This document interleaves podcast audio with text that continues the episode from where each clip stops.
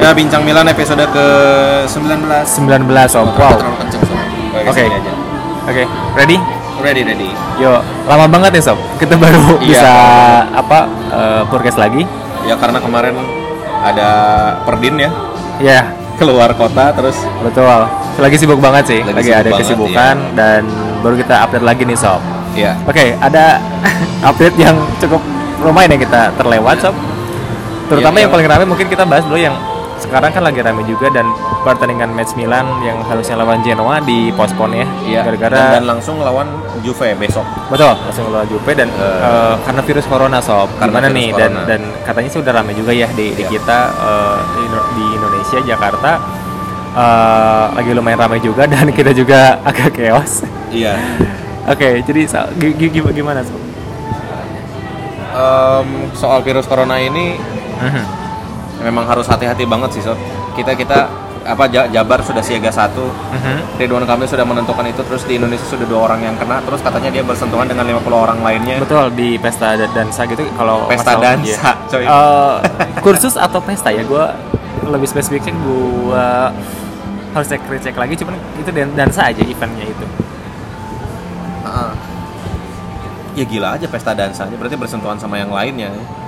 Nah dari 50 orang ini kan kita nggak tahu 50 orang ini udah jalan kemana aja kan. Betul. Nah, ya alangkah baiknya kita lebih preventif lah, tindakan preventif, mau pakai masker, hindari sentuhan dengan orang-orang asing, dan gitu. Cuci tangan. Jadi, juga sob ya? Lebih sering cuci tangan karena katanya si virus corona ini menular dari cairan. Jadi kayak misalkan habis bersin, orang kan ketelapak tangan nutupnya kan. Terus habis itu salaman, udah tuh kena tuh. Dan ini virus masih misterius juga. Vaksinnya belum ada, cara penularannya seperti apa juga itu sebenarnya masih prediksi-prediksi. Terus tanda-tanda kerasanya virus itu juga nggak tahu karena samar dengan flu yang lain tuh, deketan dengan demam yang biasa juga deketan tapi dengan demam yang jelas kalau udah ngerasa demam mendingan langsung periksa aja deh. Oke, dan kita sih moga semuanya baik-baik aja sob, dan kita juga himbau ke teman-teman bagi semuanya buat lebih jaga aja sob ya. Lebih kita coba ajuin tindakan preventif deh. Kita mencegah lebih baik kan dapat obat. Iya. Dan dampaknya si virus corona ini di Italia sob. Italia itu negara ketiga terbanyak ya, betul. Dengan pasien terbanyak sekitar 300 atau 400-an orang di Italia itu. Gila sih. Di Milan katanya. Di Milan, iya. Dan pusatnya itu di Milan. Pusat penularannya itu di Milan. Oke. Gue aja agak sedikit keingetan Twitter di salah satu akun Milanisti juga sob di Twitter tentang ada sekarang lagi chaos juga ya manajemen Milan, dan banyak yang bilang semoga katanya atau mereka akan menganggap itu gift gitu kalau Gazidis kena corona sob katanya. Nah oke. Kita ngomongin Gazidis dulu deh. Emang Gazidis kenapa sob? Gazidis oke. Katanya sih lagi ramai banget, lagi chaos ya manajemen Milan. Akhir-akhir ini yang padahal kan sekarang masih pertengahan musim sob. Iya. Yang diharuskan kan tim itu fokus gitu buat ngejar target gitu, minimal ya Europa League lah. Dan juga kita ada match melawan Juventus besok gitu kan. Nah, tapi sekarang manajemen Milan malah chaos sob. Yang katanya sih awalnya sebenarnya Boban sob. Awalnya Boban yang dia bicara ke media bahwa memang kan dulu sempat ada rumor sob bahwa di Milan itu terpecah gitu antara Gazidis dan Boban. Atau Gazidis versus Maldini dan Boban gitu. Nah, sementara kita tahu Boban dan Maldini itu sebelum jadi masuk ke manajemen Milan dulu itu mereka sangat vokal sekali sob. Sangat vokal sekali ketika jadi pundit ya kalau nggak salah. Mereka sangat vokal sekali mengkritik Milan habis-habisan sob. Iya. Dan sekarang kebukti lagi, kemarin sempat ada rumor itu ditepis, tapi kemarin Boban diwawancara sama Gazzetta, dia bilang iya bahwa ternyata memang Boban juga mengakui bahwa kita ada intinya tuh ada perbedaan, ada ketidaksepahaman gitu. Ketidaksepahaman dan memang ada 2 kubu katanya. Alias Gazidis dan Elliot dan Boban dan Maldini. Karena kan melihat performa Milan yang sekarang kacau nih sob. Iya. Mereka sih bilangnya bahwa ini bukan Milan yang mereka inginkan dan mereka tuh sangat dibatasi oleh Gazidis dan Elliot. Oh iya benar. Kalau terus seperti itu, dan sekarang lebih menguap karena Boban bicara ke media nih, dan Gazidis kabarnya langsung memecat Boban per hari ini. Langsung teryakinkan ya. Betul, dan Maldini pun pasti akan pergi, gitu kan, karena Maldini dan tadi yang kita bahas Gazidis versus Boban dan Maldini, dan Boban sekarang udah dipecat dan Maldini pun kayaknya bakal ikut, dan katanya pun sekarang ketidaksepahamannya itu bermula dari awalnya itu kan pemilihan pelatih musim depan di mana Gazidis pengennya Rangnick Leipzig ya. Gimana sih cara bacanya Rangnick atau Rangnick ya? Enggak tahu lah itulah. Menginginkan dia dan Boban dan Maldini menginginkan Allegri atau Capello gitu. Antara itulah, atau mungkin stay dengan Pioli gitu. Dan itu awalnya Boban bicara ke media dan katanya akan dipecat per hari ini. Dan berarti kalau itu terjadi maka Maldini pun akan pergi, dan sekarang jadi chaos karena ini tengah-tengah musim. Gitu Nah, oke, kalau ngomongin soal si Gazidis ini ya, sebenarnya nyambung dari masalah yang tadi kenapa ada kesalahpahaman antara Gazidis dan Boban, itu sebenarnya dari awal permulaan mereka tidak sejalan itu dari perekrutan Giampaolo dari perekrutan Giampaolo, terus ternyata Giampaolo nggak works di Milan, bahkan hancur banget, bahkan meninggalkan toxic sama si Paqueta dan beberapa pemain lainnya, Calabria jadi jelek segala macam gitu kan. Nah, pada akhirnya si Gazidis ini jalan sendiri melakukan komunikasi dengan si Rangnick ini, yang mana Rangnick ini katanya akan mereplace Boban di musim depan, Director of Football ya. Betul. Director of Football di musim depan, dan itu ketahuan sama Boban, dan ya terjadilah perpecahan itu gitu kan.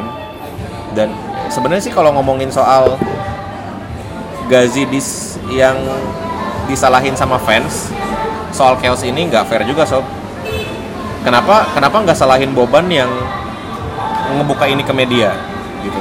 Karena kan ini seharusnya masalah di dalam. Kalau memang Boban ini loyal dengan Milan atau Maldini loyal dengan Milan, seharusnya melindungi klub kan. Masalah dia dipecat atau enggak itu mah konsekuensi dari pekerjaan, karena kan targetnya sekarang tuh kan Milan ingin mengejar Champions League. Tapi kan tidak terkejar Tidak, ini sudah fix tidak akan terkejar sih. Atalanta itu udah terlalu jauh dan terlalu kuat Atalanta tuh untuk dikalahkan oleh Milan. Karena gue lihat dari beberapa pertandingan sebelumnya Atalanta tuh kuat banget Dari segala lini kuat banget, dari mental juga kuat banget gitu. Jadi untuk menggeser Atalanta 100% sulit, 99% lah. 99% sulit gitu. Ditambah lah, tapi serba salah juga si Boban ini.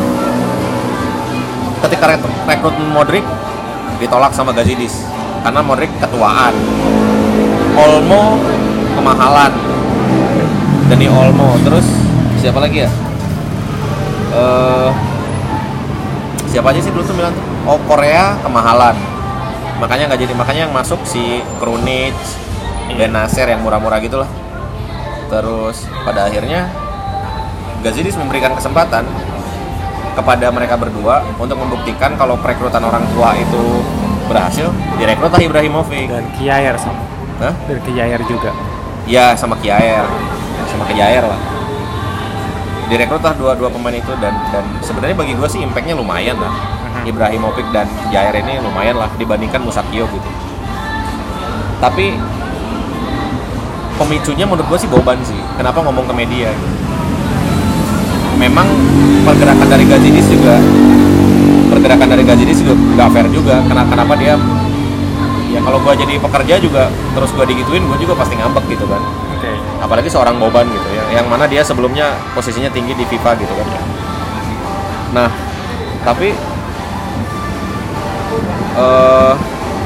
kalau gua menilai ya sepertinya Gazidis ini pergerakan bunuh diri karena dia tahu Milan gak akan nyampe ke Champions League dan UEFA pun gak ada gunanya karena financial fair play atau segala macam gitu kan kalau UEFA itu kan, dan kompetisinya juga tidak begitu bergengsi gitu. Ya udah, pecat aja gitu. Toh kita juga nggak akan nyampe ke Champions League. Seenggaknya struktur ini diisi oleh orang-orang berpengalaman. Si Rangnick ini kan berpengalaman, dia kan megang Red Bull, Leipzig dan dulunya Salzburg. Ya dulunya Salzburg. Dulunya kan Salzburg, terus pernah jadi pelatih Leipzig dan sekarang tuh dia jadi director of footballnya Red Bull. Iya. Leipzig dan Salzburg kalau nggak salah ya. Iya.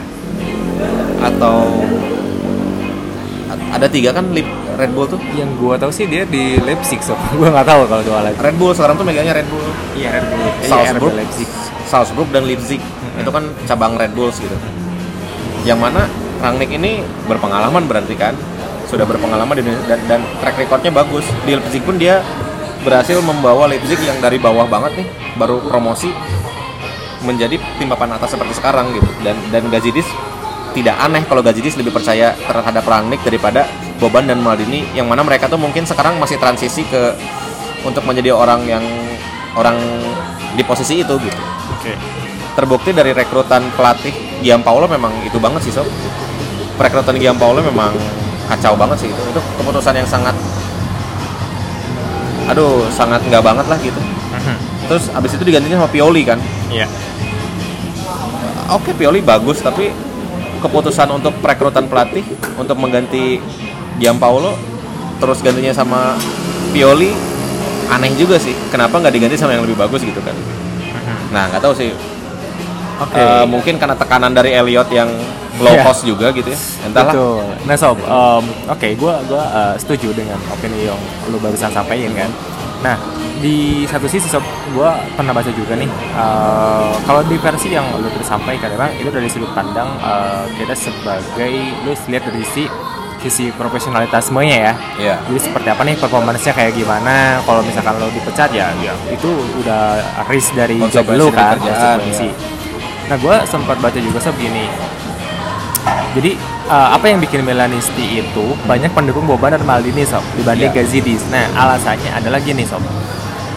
Track record Gazidis waktu di Arsenal adalah membuat profit dengan terbukti dia menjual Cesc Fabregas, Robin Van Persie. Jadi ngangkat dulu dari kecil, udah gedenya dijual gitu. Betul. Jadi yang Gazidis jadikan dijadiin tujuan Gazidis utama itu adalah membuat timnya itu mempunyai revenue sob. Iya.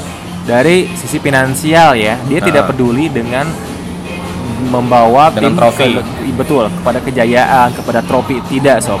Tetapi lebih menginginkan klub itu profit. Jadi ketika nanti dibeli dengan oleh pemilik atau owner lain yang tertarik, maka akan menjadi keuntungan sob bagi Elliot. Yeah. Nah itu katanya tujuan utama Gazidis direkrut itu untuk membuat Milan profit ketika dijual nanti lebih mahal lagi. Nah, sementara Boban dan Maldini adalah mengincar trofi sob dan kejayaan Milan. Nah, tentunya kan kita sebagai Milanisti, lu pilih mana kalau gue tanya? Kalau gue sih lebih ke alasannya dulu ya. Okay. Karena kalau ngejar trofi nggak realistis sih dengan keadaan finansial yang sekarang. Oke. Okay. Nah, dengan keadaan finansial yang sekarang dan mental pemain yang belum siap ya. Oke. Okay. Gue percaya proses dulu tuh Milan kan jatuh kan. Perlu naik sob, dari jatuh itu perlu naik dan memang kalau dari manajemen yang salah itu harus diperbaiki dulu gitu. Oke. Okay. Nah, jadi itu sob. Oke, make sense. Cuman dari kalau gue sendiri ya pasti pilih trofi. Yeah. Tapi gue tahu itu tidak realistik. Oke. Okay. Gitu. Nah, jadi itu sob, kekhawatiran dari Milanisti di tangan Gazidis, Milan akan menjual pemain-pemain yang terbaiknya gitu. Iya, oke. Jadi itu yang dikhawatir oleh Milanisti ya. Dan Maldini dan Boban itu kan karena mengincarnya kejayaan, maka tentunya mereka akan memilih pemain atau pelatih yang capable gitu sob. Dilihat dari performance. Sementara Gazidis karena mengejarnya profit, dia akan pilih yang intinya tuh dari sisi finansialnya masuk. Katanya lo tadi menyinggung juga kenapa Giampaolo yang dipilih ya, dan semua menyalahkan Boban dan Maldini. Tapi katanya sob ada yang bilang lagi bahwa Boban dan Maldini menginginkan Spalletti sebetulnya. Tapi karena dia masih terikat kontrak dengan Inter 1 tahun dan Elliot tidak mau membayar sob. Oh, oke. Tidak mau membayar, dan itu berarti Gazidis pun sama, tidak mau membayar. Maka mereka dipaksa untuk memilih pelatih yang di bawah kalibernya Spalletti yang lebih murah. Jadi datanglah Giampaolo sob. Jadi kan dari sana pun ketika lo tadi bilang bahwa itu adalah job resiko kerjaan ya, resiko job lo. Cuman gimana kalau lo disuruh lakukan yang terbaik tapi kapabilitas lo dibatasin? fasilitas lu dibatasin, apakah lu akan menyalahkan diri lu sendiri karena tidak mampu, atau kalau akan menyalahkan manajemen yang ngasih lu ke terbatasan itu kan. Jadi lu memilih hal yang lain gitu dengan yang lu inginkan. Jadi itu Sob. Kalau gue teringat posisi gue waktu kerja dulu waktu kerja dulu mungkin apa ya, kalau gue melihat diri gue yang dulu ya Sob, okay. Gue membandingkan dengan diri gue yang sekarang ya, karena sekarang seorang profesional engineer, dulu masih cukup engineer lah gitu ya. Dan kalau gue melihat ke masa lalu gue, ya gue akan ngambil opsi yang lain gitu, karena sekarang gue udah punya sudut pandang yang lain gitu kan. Nah, relate-nya dengan si Maldini dan Boban ini, mungkin karena mereka berdua masih baru Sob di sini, di posisi ini, di posisinya Milan ini. Nggak tahu lah kalau Boban sebelumnya ada histori apa, tapi kalau Maldini kan yang jelas baru kan dia kan. Iya baru. Dan referensi pelatihnya itu hanya pelatih Itali Sob. Padahal kan pelatih Jerman bagus-bagus. Okay. Pelatih Jerman bagus-bagus, terus pelatih kayak di luar Italia lah. Di luar Italia banyak yang bagus-bagus, karena kalau gue lihat ya, sebenarnya pelatih Italia itu nggak banyak yang bagus Sob. Sekarang pelatih Italia yang bagus itu siapa? Si Sari, Conte. Siapa? Conte. Sari, Conte. Terus Ancelotti udah turun. Ancelotti udah turun. Capello nggak tahu kemana. Terus Allegri, ya itulah nama-nama besar. Sari, Conte, Allegri Sob. Siapa lagi? Simone Inzaghi baru sekarang naiknya kan. Betul. Dan Inzaghi pun untuk Inzaghi dan Gasper ini untuk mencapai posisi sekarang tuh harus ngelatih berapa tahun Sob gitu. Jarang yang kayak Conte lah 1 tahun ngelatih atau baru ngelatih langsung impact-nya kerasa ya. Iya, di Italia siapa yang bisa kayak gitu lagi? Nggak ada. Spalletti pun gue yakin kalaupun direkrut nggak akan seinstan itu gitu, kalau emang ngejarnya trofi gitu ya. Pelatih-pelatih yang bagus tuh di Jerman Sob. Klopp, Rangnick, terus sekarang yang latih Schalke tuh siapa? Terus yang latih Munchen sekarang siapa gitu. Gua enggak tahu nama-namanya sih, tapi yang jelas kebanyakan dari pelatih-pelatih Jerman tuh pelatih-pelatih baru gitu, pelatih-pelatih nama-nama baru yang kalau baru berarti kan gajinya juga enggak terlalu gede harusnya. Betul, betul. Mungkin kita bisa mendapatkan gajinya sama dengan Giampaolo tapi kualitas pelatih Jerman gitu. Pelatihnya Bayer Leverkusen bagus banget Sob sekarang. Mainnya bagus banget Sob. Oke, tapi ada ini juga Sob, bahwa kenapa mereka atau Maldini memilih pelatih Italia karena dia ingin yang dia pelatih yang tahu kultur Italia Sob. Pelatih yang tahu Liga Italia, satu Serie A lebih baik katanya gitu. Oke, berarti itu balik lagi ke referensi menurut gue sih. Balik lagi ke referensi mereka berdua. Mungkin referensi mereka berdua kurang kaya sehingga tidak bisa memanfaatkan kesempatan itu gitu. Tapi wajar, bagi gue wajar karena ya itu konsekuensi Gazidis juga kenapa milihnya Maldini gitu. Dulunya kenapa Maldini ya? Dulunya kenapa milih Maldini? Karena dia yang dekat dengan fans. Jadi intinya dia ingin bawa historis juga ke Milan, namun dengan Milan yang keuangannya sehat. Sebetulnya sih bagusnya mungkin tujuannya bagus, semuanya bagus, cuman karena apa yang namanya tuh kita sebagai fans kan sangat nggak sabar Sob, kita udah gerah dengan kekalahan, bermain jelek, jadi kita ingin instan semuanya. Dan ya itu konsekuensinya, jadi sekarang Gazidis out kan, sama dengan level waktu dia di Arsenal dulu kan, semuanya fans Arsenal menginginkan Gazidis out gitu Sob. Tapi iya benar. Terus ya soal Gazidis yang rekrut Maldini dengan alasan histori, menurut gue itu penilaian subjektif sih.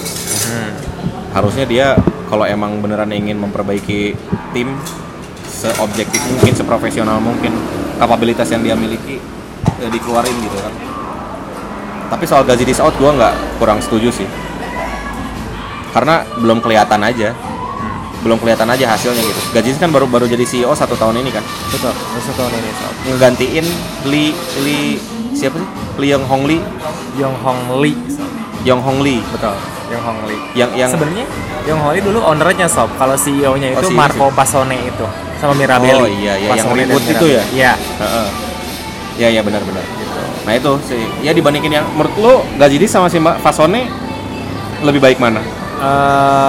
Secara kinerja gue nggak tahu, cuman kalau nggak salah sih keuangan Milan sekarang udah membaik katanya Sob, sudah mulai membaik gitu. Dan Gazidis sih memberlakukan rule-nya itu pemain muda ya. Nah. Dia nggak mau ngontrak pemain tua gitu sob. Iya. Ya mungkin kalau dibandinginnya dengan Fasone sih ya gue pilih Gazidis juga sob. Oh, kalau Fasone itu lebih random belinya ya. Dia random sekali, dia menghabiskan 200 juta euro katanya dengan sia-sia sob, membeli 12 pemain baru. Nah, mungkin Fasone dengan Maldini dan Boban akan cocok sob. Iya kan ya? Iya. Iya benar. Mereka sama-sama Italia. Misinya tapi beda dong. Betul. Misinya betul. Beda trofi dong misinya. Misinya trofi. Tapi Gazidis di sini mengemban misi mengembalikan keuangan. Iya. Oleh karena itu step yang diambilnya ini. Betul. Karena kenapa Gazidis ngambilnya keuangan, menyetabilkan keuangan? Mungkin karena era Fasoni itu sob. Yang menghabiskan banyak uang. Iya, dan itu gitu. Sekarang sih uang Elliot juga sob yang dipinjam. Oh, iya, benar, itu kan. Ya. Kenapa jadi sekarang Milan dikoper sama Elliot? Nah, chaosnya sih seperti itu. Dan sebenarnya dari sisi apa ya? Tergantung dari kita lihatnya di mana sih kalau menurut gua ya. Jadi kayak lu lihat dari mana itu hasilnya bakal berbeda. Kalau kita misalkan lihat lagi mungkin Gazidis kan kenapa ngambil rule ini karena ini ingin Milan sehat. Kalau Milan sehat keuangannya, otomatis kan nantinya bisa membeli pemain yang kita inginkan, pelatih yang kita inginkan gitu sob. Tetapi kalau kita mendukung Maldini dan Boban mungkin karena ingin mengejar ya kejayaan sob ya, trofi. Jadi kita ingin semua pemain dipertahankan yang bagus. Katanya kan sekarang Gazidis pun akan memberlakukan limit salary sob. Jadi Milan akan salary-nya gua enggak tahu limitnya berapa, cuman dia akan berikan limit. Donnarumma juga terancam ya berarti. Yes, yang terancam itu ada 3 sob. Siapa? Ibrahimovic, kemudian Donnarumma dan Rebić katanya. Oke. Nah, jadi Milanisti khawatir sob. Ketika dari sekarang rumor juga lagi kencangnya sob ketika katanya kalau Maldini dan Boban katanya Donnarumma pun akan nggak perpanjang, Ibrahimovic juga nggak akan mau renewal buat tahun depan seperti itu sob. Jadi itu makin menambah chaos sih di saatnya yang kayak nggak tepat gitu. Kenapa nggak di akhir musim saja gitu? Jadi sekarang fokus aja dulu mengejar achievement gitu sob ya. Yeah. Dan ya gue nggak nyalahin Gazidis juga, toh dia mah kan sebenarnya interview yang terakhirnya itu dia bilang gini sob, bahwa nggak ada raja di Milan. Dia bilang rajanya itu adalah Milan. Jadi kita sebagai semuanya pelayan Milan katanya. Tidak ada raja di manajemen Milan. Kan sempat dirumorin yang ada semuanya tuh Gazidis yang kontrol sob. Katanya tuh rekrutmen Ibrahimovic pun ditentang sama Gazidis sob. Gitu. Ditentang tapi kan tetap Maldini Boban kekeh dan hasilnya sekarang kan impact-nya lumayan bagus. Iya. Jadi itu sih katanya beberapa asal-asal penyebab chaos yang sekarang. Gitu. Itu sih memang ini ya sih masalahnya di pertengahan musim ini ya. Iya, masalahnya pertengahan itu. Pertengahan musim dan kita menghadapi laga yang krusial juga lawan Juventus. Terus ya sepertinya kita nggak bisa berharap banyak ya di pertandingan Juventus dan Milan karena kekeosan ini sob. Pertama itu, kedua pemain kunci kita semuanya absen sob. Jadi ya udah deh nggak bisa berharap. Ibrahimovic, Castillejo dan Theo ya. Theo Hernández ya. Jadi Theo Hernández ganti sama Laksal, Castillejo sama Selemaker dan Ibrahimovic diganti Leao. Rebić atau Leao? Rebić sih kayaknya pasti main sob, cuman Rebić sama Leao sih. Nah, sempat juga sih gue liat prediksi dari Gazzetta sih katanya wingernya Pak Guetta sob. Bukan Selemakers. Nah, ini memang menarik sob. Rotasi pemain ini tuh keterbatasan pemain yang bisa main tuh memang menarik sih. Ini menuntut Pioli untuk bedah taktik lagi. Dia akan menerapkan taktik seperti apa. Pak Weta yang jadikan winger ya gue nggak ini sih gue pengen lihat dan ya gimana ya, kayak lawan Juve itu kan kemungkinan menangnya kan kecil ya. Betul. Yang mana sekarang Juve itu diuntungkan sama wasit lagi ya. Iya. Sekarang wasitnya itu sekarang kalau nggak salah gue tadi baca siapa ya. Itu sama dulu pernah track record juga Juventini juga. Iya, track recordnya itu menguntungkan Juventus sob. Nah ya udahlah itu mah, jadi menurut gue sih lebih baik eksperimen aja sob. Lebih baik eksperimen aja. Dan rumor juga nanti Pioli akan resign katanya. Iya. Kemungkinan besar. Iya, kemungkinan besar katanya setelah. Soalnya ada berita yang memungkinkan Pioli untuk kerjasama dengan Rangnick atau Pioli resign. Iya. Ada dua kemungkinan sih. Gue sih harapannya gini, so kalau Boban kan kayaknya udah pasti ya, udah fix pasti dipecat karena dia berargumen seperti itu. Kalau gue sih harapin ya Maldini masih ada lah. At least Maldini nge-maintain dulu lah, nge-maintain timnya dulu lah gitu. Betul, karena kan pemain-pemain yang sekarang jadi key-nya itu semuanya karena respect sama Maldini, sob. Semisal Theo kan kenapa mau kalau milih karena Maldini yang minta. Oke. Kemudian beberapa kayak Benasir juga dan oke. Gue harapin sih Maldini masih stay dan Maldini Rangnick kayaknya lebih oke, sob. Iya. Memang Maldini tuh butuh sosok yang bisa nge-guide sih. Boban menurut gue baru juga kayaknya jadi director of football. Dia itu pengalamannya setelah pensiun dari sepak bola, sob. Dia jadi pundit dulu. Jadi pundit, setelah pundit dia di FIFA. Oh ya, berarti dia memang tidak ada pengalaman untuk menjadi director of football ya? Nggak ada. Oke. Ya oke sih Maldini, Rangnick Rangnick udah berpengalaman dan Maldini bisa belajar dari situ. Menurut gue oke sih. Dan Boban dipecat wajar saja karena itu konsekuensi dari pekerjaan dan kalau penggantinya Rangnick gue nggak masalah sih. Yang jadi masalah itu kalau misalkan pergantinya orang antah berantah dari mana lagi. Iya. Dan kami sempat juga ada beberapa analisi juga yang bicara gini bahwa Boban tuh bukan orang bodoh, so. Dia kenapa dia berbicara ke media karena dia emang ingin resign gitu. Bisa jadi. Boban tuh tahu konsekuensinya ketika dia bicara itu di media bakal seperti apa. Iya. Jadi katanya itu sih. Jadi memang Boban intinya udah ingin cabut dari Milan, so. Makanya dia berargumen itu ke media. Gitu kan Boban bukan orang bodoh kan, emang bener sih. Logis juga sih ketika berpikir, iya sih sekelas Boban masa sih dia nggak melakukan kecerobohan itu gitu ya. Konsekuensi berbicara ke media seperti apa gitu. So. Ya sudah deh kalau itu memang keinginan Boban ya sudah. Yang seharusnya Milan lakukan sekarang adalah ya performance saat inilah. Dia pikirkan performa saat ini dan menurut gue Pioli juga nggak jelek sih. Jadi kalau dia bagus. Gue percaya Pioli bisa seperti Simone Inzaghi kalau dia dikasih kesempatan yang cukup gitu. Karena Simone Inzaghi juga butuh berapa tahun sih, dia ada 4 musim kali ya. Malah di awal musim sebetulnya dia mau dipecat ya sebetulnya waktu Lazio kalah sama siapa. Ya? Betul karena permainan Lazio-nya waktu kalah sama siapa ya mau dipecat, sob. Tapi dipertahanin dan hasilnya bagus. Hasilnya bagus.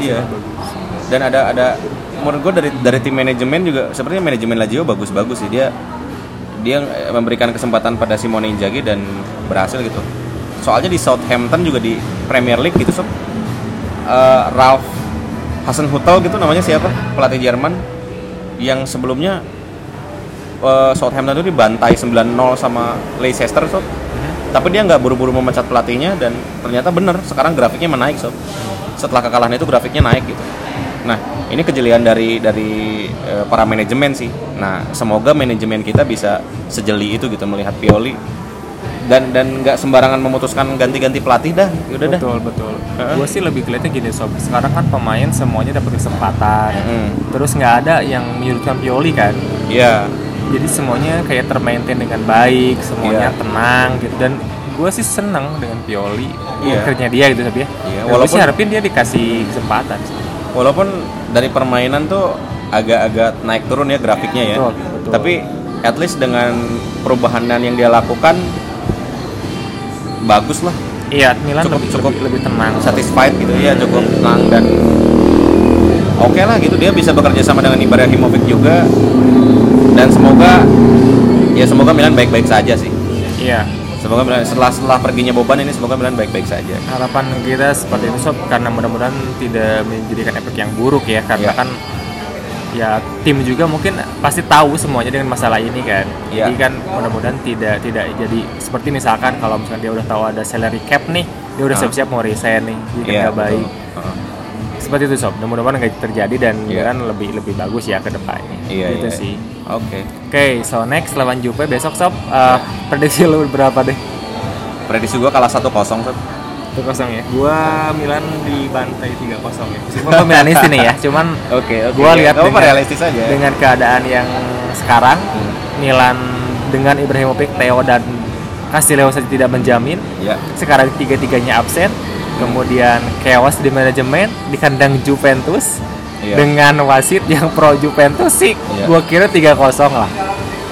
Kalau gue entah kenapa ada rasa optimis dengan para pemain yang akan dimainkan ini, Sob. Oke.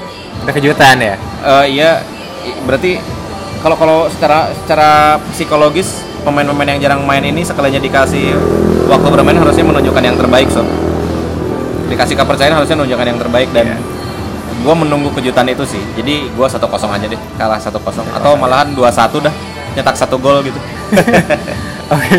Sebenarnya sih gue juga berharap bahwa Milan akan memberikan kejutan seperti final Coppa Italia dulu, Sob. Iya. Yang si Locatelli. Betul, ya harusnya kan Milan yang dibantai, ternyata Milan menang 1-0 Sob lewat gol Locatelli. Mudah-mudahan terjadi lagi ya dulu ya. Iya. Mudah-mudahan itu terjadi dan ya kita tunggu. Cuman gue sih 3-0 Milan kalah sih. Oke. Aku gua 2-1 deh. 2-1. Kalah 2-1. Oke. Oke, sampai ketemu. Oke, Sob. Di minggu berikutnya. Forza Milan. Forza Milan.